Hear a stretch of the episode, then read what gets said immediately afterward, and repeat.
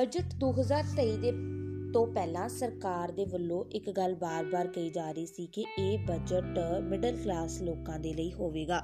ਤੇ ਜਦੋਂ ਬਜਟ ਆਇਆ ਤੇ ਸਰਕਾਰ ਨੇ ਇਨਕਮ ਟੈਕਸ ਦੇ ਵਿੱਚ ਵੱਡੀ ਰਾਹਤ ਦਿੱਤੀ ਤੇ ਕਿਹਾ, ਇਹ ਬਜਟ ਮਿਡਲ ਕਲਾਸ ਲੋਕਾਂ ਦੇ ਲਈ ਹੈ ਕਿਉਂਕਿ ਅਸੀਂ ਇਨਕਮ ਟੈਕਸ ਦੇ ਵਿੱਚ ਵੱਡੀ ਰਾਹਤ ਦੇ ਦਿੱਤੀ ਹੈ। ਹੁਣ ਇਨਕਮ ਟੈਕਸ ਦੇ ਵਿੱਚ ਵੱਡੀ ਰਾਹਤ ਕੀ ਹੈ, ਉਹ ਇਸ ਪੋਡਕਾਸਟ ਦੇ ਵਿੱਚ ਜਾਣਾਂਗੇ। ਸਤਿ ਸ਼੍ਰੀ ਅਕਾਲ, ਸੁਣ ਰਹੇ ਹੋ ਅਪ ਟੂ ਡੇਟ ਪੋਡਕਾਸਟ ਮੈਂ ਰਾਜਵੀਰ ਕੌਰ, ਉਮੀਦ ਕਰਦੀ ਹਾਂ ਤੁਸੀਂ ਸਾਰੇ ਠੀਕ ਠਾਕ ਹੋਵੋਗੇ। ਅੱਜ ਬਜਟ ਦਾ ਦੂਸਰਾ ਪੋਡਕਾਸਟ ਲੈ ਕੇ ਹਾਜ਼ਰ ਹੋਈ ਹਾਂ। ਪਹਿਲੇ ਪੋਡਕਾਸਟ ਦੇ ਵਿੱਚ ਬਜਟ ਦੀਆਂ 7 ਪ੍ਰਾਇੋਰਟੀਆਂ ਦੇ ਬਾਰੇ ਗੱਲ ਕੀਤੀ ਸੀ। ਸਪਤਰਿਸ਼ੀ ਅੱਜ ਇਨਕਮ ਟੈਕਸ ਦੇ ਬਾਰੇ ਗੱਲ ਕਰਾਂਗੇ। ਜਦੋਂ ਬਜਟ ਆਇਆ, ਤਾਂ ਸਾਰਿਆਂ ਨੇ ਉਮੀਦਾਂ ਇਹੀ ਸੀ ਕਿ ਸਰਕਾਰ ਮਿਡਲ ਕਲਾਸ ਲੋਕਾਂ ਦੇ ਲਈ ਕੀ ਲੈ ਕੇ ਆਵੇਗੀ, ਕਿਉਂਕਿ ਬਜਟ ਦੇ ਤੋਂ ਪਹਿਲਾਂ ਬਾਰ-ਬਾਰ ਇਹ ਗੱਲ ਕਹੀ ਜਾ ਰਹੀ ਸੀ, ਇਹ ਬਜਟ ਮਿਡਲ ਕਲਾਸ ਲੋਕਾਂ ਦੇ ਲਈ ਹੈ, ਇਹ ਬਜਟ ਮਿਡਲ ਕਲਾਸ ਲੋਕਾਂ ਦੇ ਲਈ ਹੈ।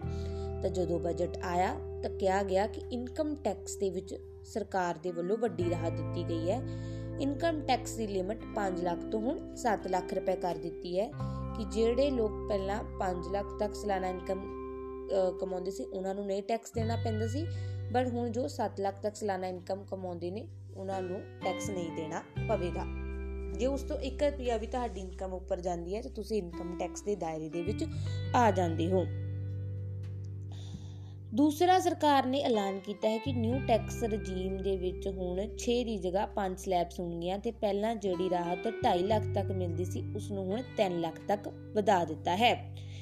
ਤੀਜੇ ਤੇ ਗੱਲ ਕਰਾਂਗੇ ਨਿਊ ਟੈਕਸ ਰਜੀਮ ਤੇ 올ਡ ਟੈਕਸ ਰਜੀਮ ਦੇ ਵਿੱਚ ਫ਼ਰਕ ਕੀ ਹੈ। ਸਭ ਤੋਂ ਪਹਿਲਾਂ 올ਡ ਟੈਕਸ ਰਜੀਮ ਦੀ ਗੱਲ ਕਰਦੇ ਹਾਂ। 0 ਤੋਂ 2.5 ਲੱਖ ਤੱਕ ਨਿਲ ਮਤਲਬ ਕਿ ਕੋਈ ਵੀ ਟੈਕਸ ਨਹੀਂ ਦੇਣਾ ਪਵੇਗਾ। 2.5 ਤੋਂ 5 ਲੱਖ 5% 5 ਤੋਂ 10 20% ਤੇ 10 ਲੱਖ ਤੋਂ ਉੱਪਰ ਤੱਕ 30% ਇਸ ਦੇ ਲਈ ਸ਼ਰਤ ਇਹ ਸੀ ਕਿ ਤੁਹਾਡੀ ਇਨਕਮ 5 ਲੱਖ ਤੱਕ ਹੋਣੀ 5 ਲੱਖ ਤੋਂ ਉੱਪਰ ਹੋਣੀ ਚਾਹੀਦੀ ਹੈ। ਹੁਣ ਸਰਕਾਰ ਨਿਊ ਟੈਕਸ ਰਜੀਮ ਲੈ ਕੇ ਆਈ ਹੈ ਜਿਸ ਦੇ ਵਿੱਚ ਤੁਹਾਡੀ ਇਨਕਮ 5 ਲੱਖ ਤੋਂ 7 ਲੱਖ ਤੱਕ ਕਰ ਦਿੱਤੀ ਹੈ। ਤੁਸੀਂ 7 ਲੱਖ ਤੱਕ ਕੋਈ ਟੈਕਸ ਨਹੀਂ ਦੇਣਾ, ਜੇ ਉਸ ਤੋਂ ਉੱਪਰ ਹੈ ਤਾਂ ਤੁਹਾਡੀ ਤੁਹਾਨੂੰ ਟੈਕਸ ਇਸ ਇਨ੍ਹਾਂ ਟੈਕਸ ਸਲੈਬਸ ਦੇ ਅਕੋਰਡਿੰਗ ਦੇਣਾ ਪਵੇਗਾ।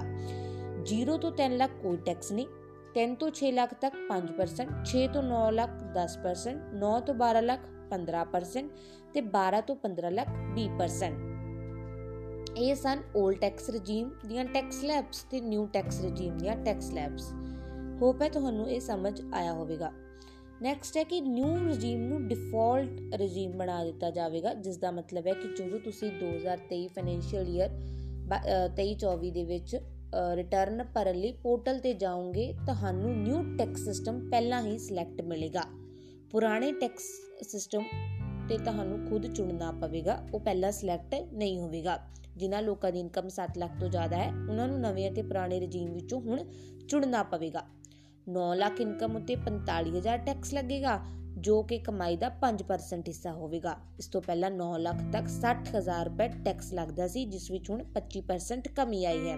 15 ਲੱਖ ਦੀ ਸਾਲਾਨਾ ਕਮਾਈ ਤੇ 1.5 ਲੱਖ ਟੈਕਸ ਲੱਗੇਗਾ, ਜੋ ਕਿ ਪਹਿਲਾਂ 187500 ਸੀ।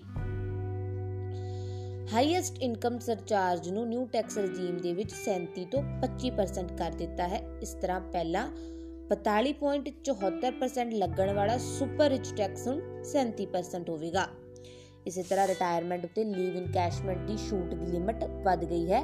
ਪ੍ਰਾਈਵੇਟ ਕਰਮਚਾਰੀਆਂ ਦੀ ਰਿਟਾਇਰਮੈਂਟ ਉਤੇ ਲੀਵ ਇਨਕੈਸ਼ਮੈਂਟ ਵਿੱਚ ਇਨਕਮ ਟੈਕਸ ਦੀ ਛੂਟ ਦੀ ਸੀਮਾ 3 ਲੱਖ ਰੁਪਏ ਸੀ, ਜੋ ਕਿ ਹੁਣ ਵਧਾ ਕੇ 25 ਲੱਖ ਰੁਪਏ ਹੋਣ ਜਾ ਰਹੀ ਹੈ ਜਿਸ ਦਾ ਮਤਲਬ ਹੈ 25 ਲੱਖ ਰੁਪਏ ਤੱਕ ਦੀ ਲੀਵ ਇਨਕੈਸ਼ਮੈਂਟ ਉੱਤੇ ਟੈਕਸ ਨਹੀਂ ਲੱਗੇਗਾ।